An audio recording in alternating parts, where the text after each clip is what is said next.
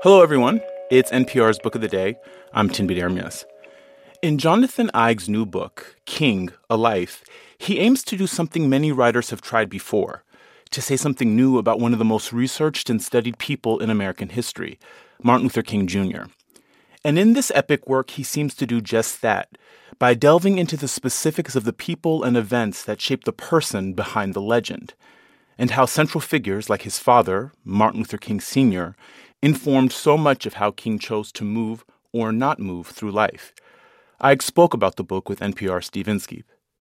This message comes from NPR sponsor Acorn TV. Acorn TV isn't just good, it's brilliant, with exceptional television from around the world. Their romances are more charming, their mysteries cozier, their noirs more gripping, and their comedies cleverer. More clever? Oh, you get it. Acorn TV is brilliant stories told brilliantly. Visit acorn.tv for a 30 day free trial with promo code NPR. So, in a nutshell, Acorn TV. Brilliant. The life of Martin Luther King is one of the most famous in American history. But in that life, one thing is easy to overlook how young he was. King became a nationally known civil rights leader in his mid 20s. When he gave the famous I Have a Dream speech in Washington in 1963, he was in his early 30s, though his voice suggested the gravity of long experience. I am happy to join with you today in what will go down in history. We know that cadence, the drawn out words, precisely pronounced, the pauses between each phrase. The biographer Jonathan Eig found a recording of a voice with a similar cadence, one that King grew up hearing. It's an oral history of his father, Martin Luther King Sr. I was born in the midst of, of segregation at its height, and I was able to see many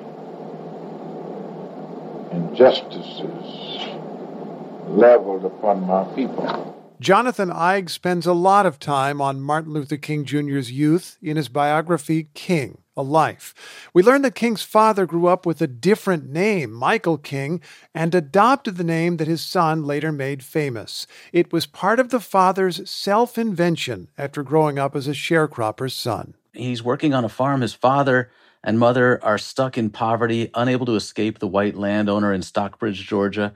And Martin Luther King Sr. at age 12 walks barefoot out of Stockbridge toward Atlanta to make himself a new life and begins teaching himself to read and write, setting the groundwork to become a preacher, to become an activist, and to raise one of the greatest activists in American history. What did it mean that Martin Luther King Jr., unlike his father, was able to grow up in relative prosperity in a prosperous part of black Atlanta? One of Dr. King's friends told me that he thought Martin Luther King's was ex- really ex- exceptional in that he did not seem to be bruised by racism in quite the same way that so many of his peers were. He had a little bit of a buffer growing up on Auburn Avenue in Atlanta, growing up in this preacher's family. You know, he had a bicycle, he had a pet, he had a dog. He lived in relative comfort. And because his family was so prominent, he was able to see a lot more opportunity than, than maybe some other people who were going to school with him had at that time. What were some aspects of the father's character that deeply affected the son?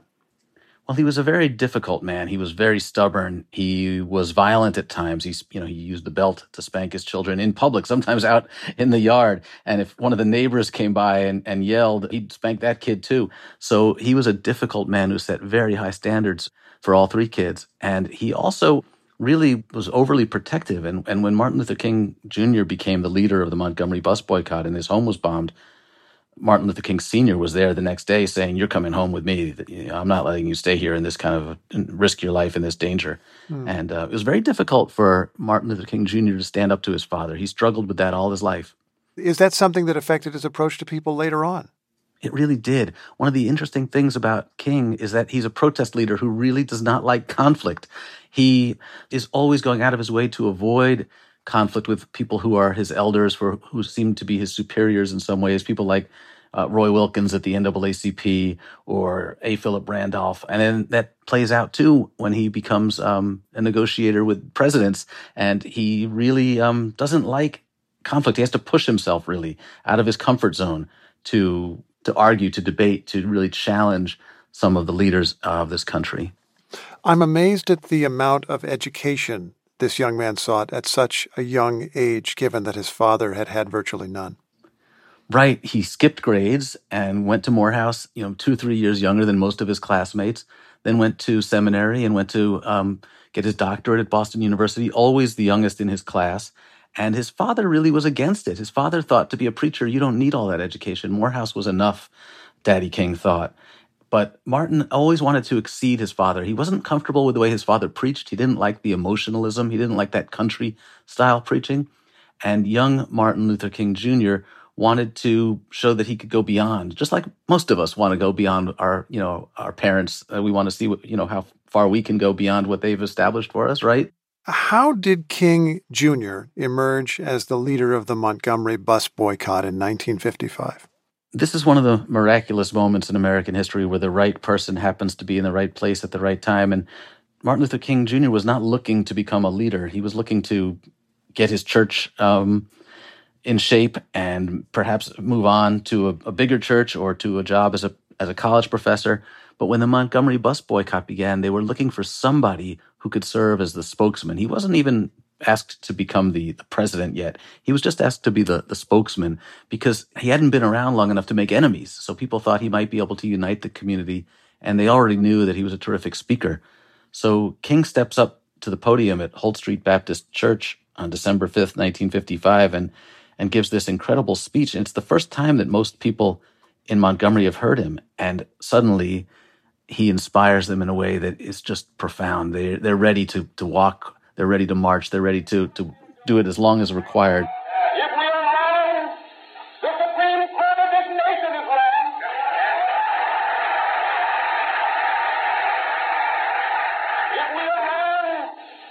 Constitution of the United.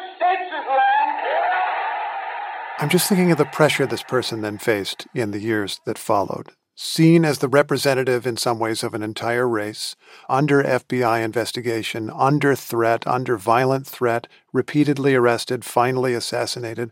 What, if anything, in his youth prepared him to withstand that pressure? The Bible. I'd have to say it was his faith in God.